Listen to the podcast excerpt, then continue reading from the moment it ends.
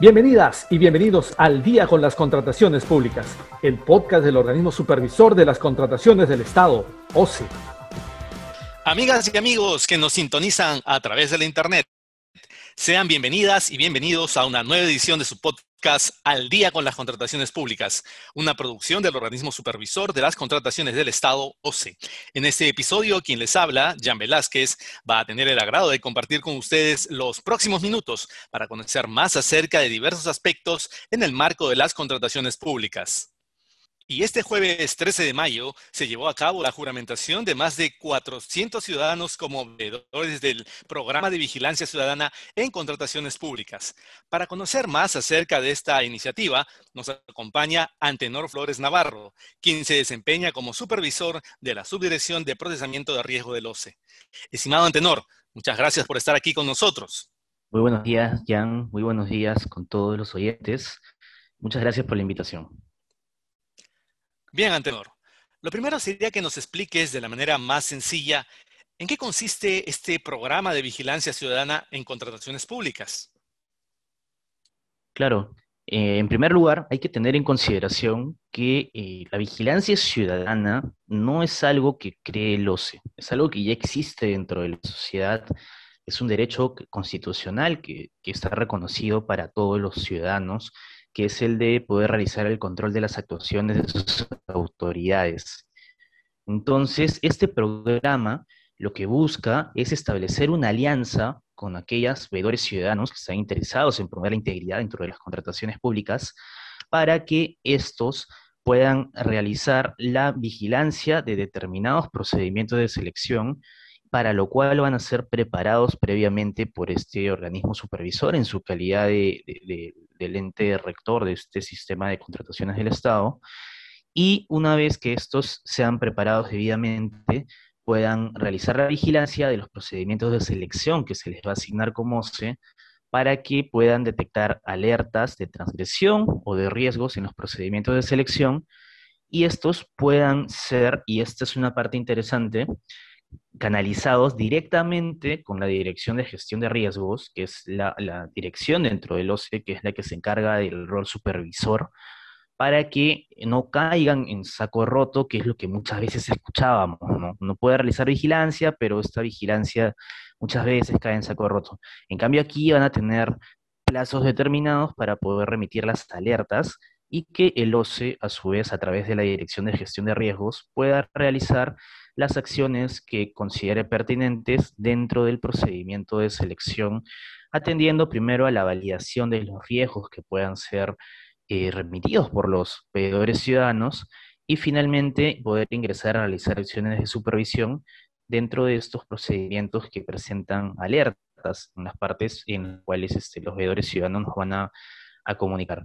Entonces, la importancia básicamente es establecer esta alianza con los veedores ciudadanos poder capacitarlos como organismo supervisor y poder trabajar en esta relación de sinergia para poder contribuir a tener compras públicas más íntegras y más eficientes.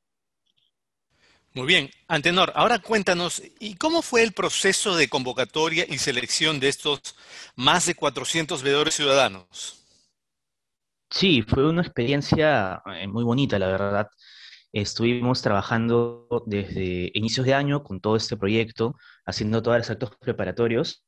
Y finalmente eh, el fines de, marzo tuvimos la, convocatoria de los veedores ciudadanos. Tuvimos una participación muy, muy grande de manera inicial, se presentaron 708 personas y fue una, a pesar de que eh, hay que tener en cuenta que era una época un poco complicada, porque justamente la convocatoria fue el 26 de marzo hasta el 11 de abril. Es decir, estábamos en, plenas, eh, en pleno periodo electoral, ¿no? La primera vuelta.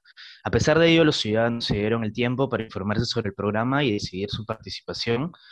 Tuvimos, en primer lugar, una etapa en la cual solamente se registraban, eh, bueno, registraban su interés en postular y eh, llenaban una declaración jurada en la cual eh, decían que cumplían con los requisitos que estaban establecidos de manera previa en las bases.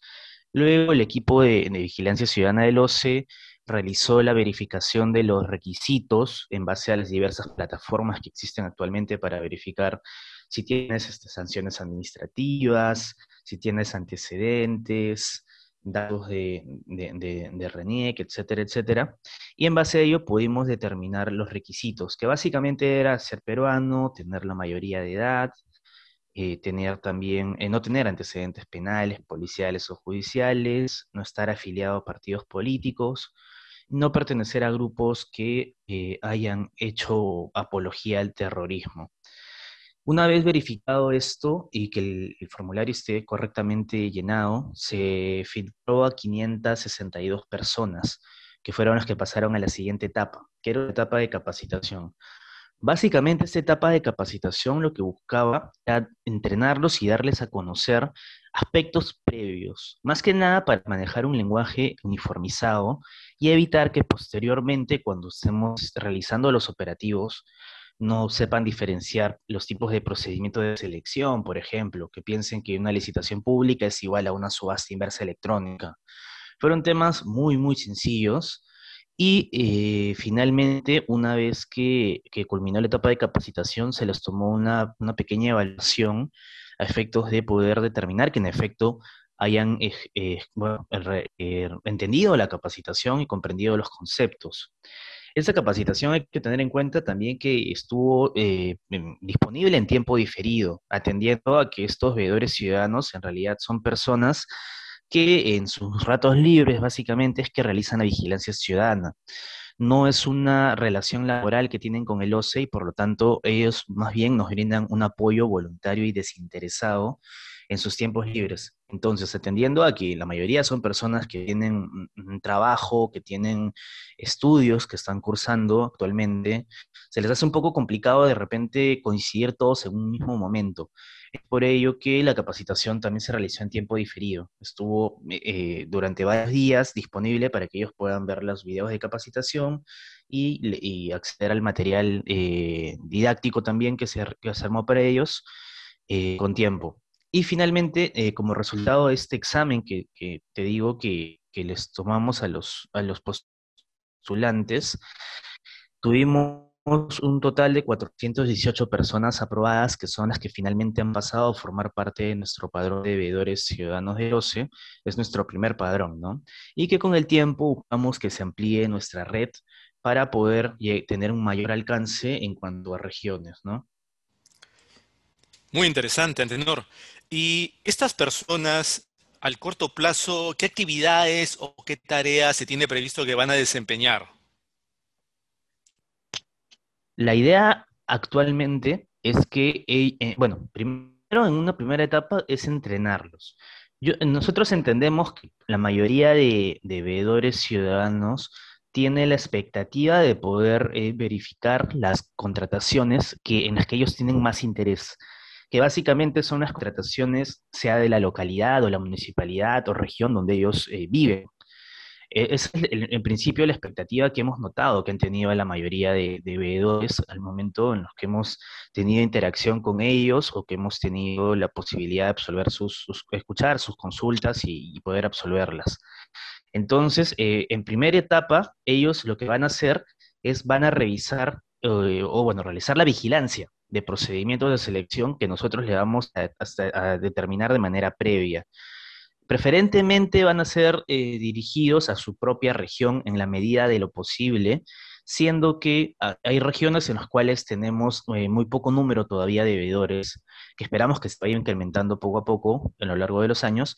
Entonces, en esas regiones que tienen un poco número de, de, de veedores, vamos a tener que utilizar igual a veedores de otra región para que puedan eh, hacer la vigilancia de estos procedimientos.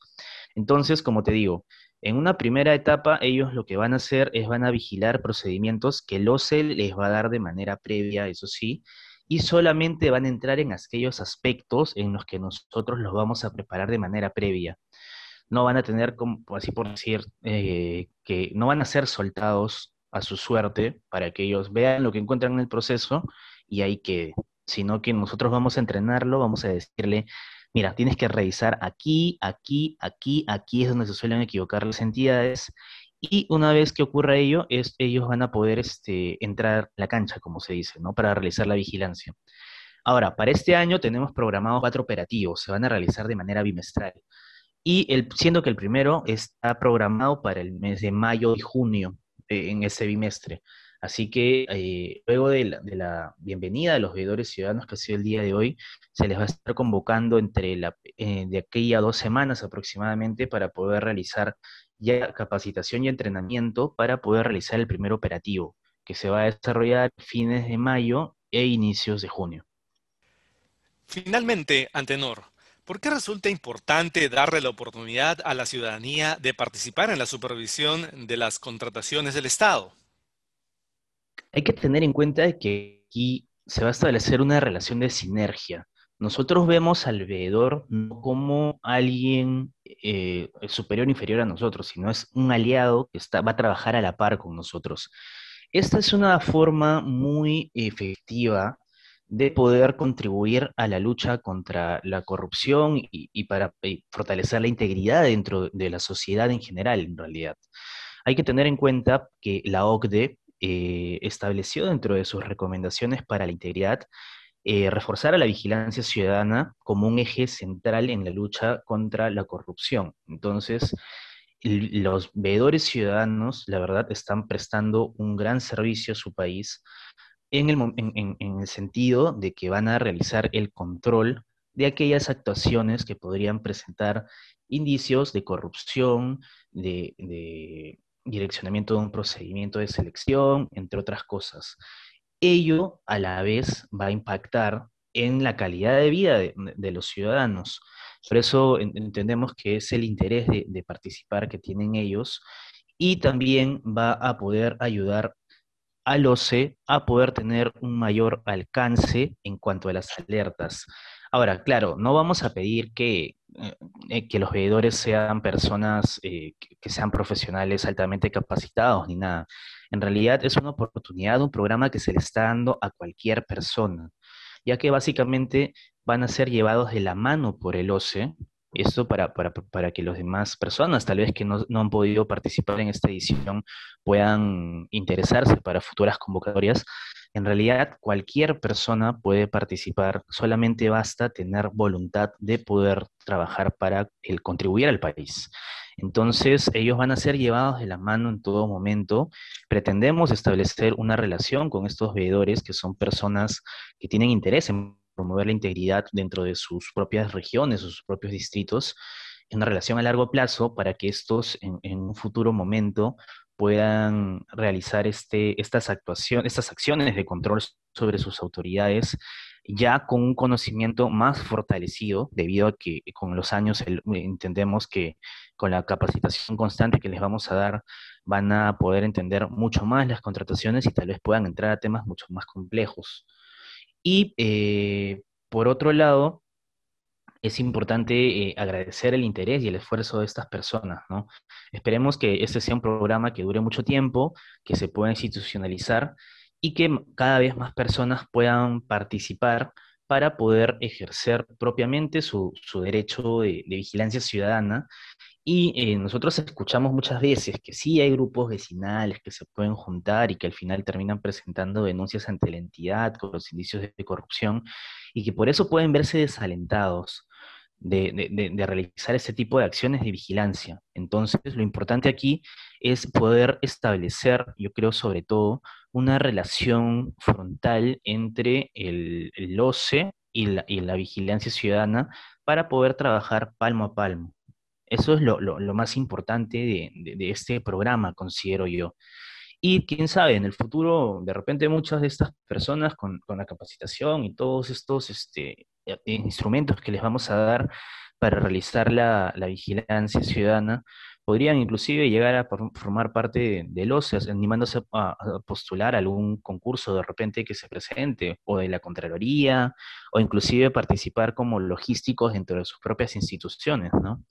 Esa también es un punto muy importante de, este, de este programa y que eh, va a permitir a cada ciudadano eh, poder eh, involucrarse en, el sistema de contrataciones públicas de cada localidad.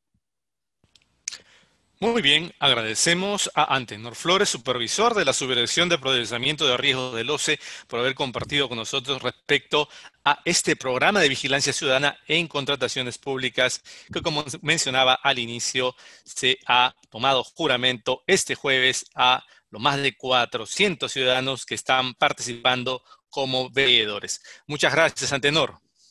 Muchas gracias, Jan, por la invitación. Espero poder contar eh, nuevamente con, la invitación de ustedes para una nueva edición de Día con las Contrataciones. Un saludo para todos los que están escuchando este podcast. Por supuesto. Bien, amigas y amigos, Esperamos que este episodio de Al día con las contrataciones públicas haya sido de su agrado y sobre todo que la información proporcionada contribuya a lograr contrataciones públicas más transparentes y eficientes en beneficio de todas y todos. Y antes de despedirnos, les recordamos como siempre que pueden seguirnos a través de las cuentas oficiales del OCE en las diferentes redes sociales como Facebook, Twitter, LinkedIn e Instagram. De igual manera pueden encontrar nuestro podcast y todos sus episodios en YouTube y Spotify. Además, les recomendamos suscribirse al boletín de noticias del OCE, mediante el cual podrán recibir contenido actualizado sobre las contrataciones públicas. Esto ha sido todo por hoy. Esperamos contar con su grata sintonía la próxima semana en el siguiente episodio de Al día con las contrataciones públicas. Hasta entonces. Bicentenario del Perú, 2021. Gobierno del Perú.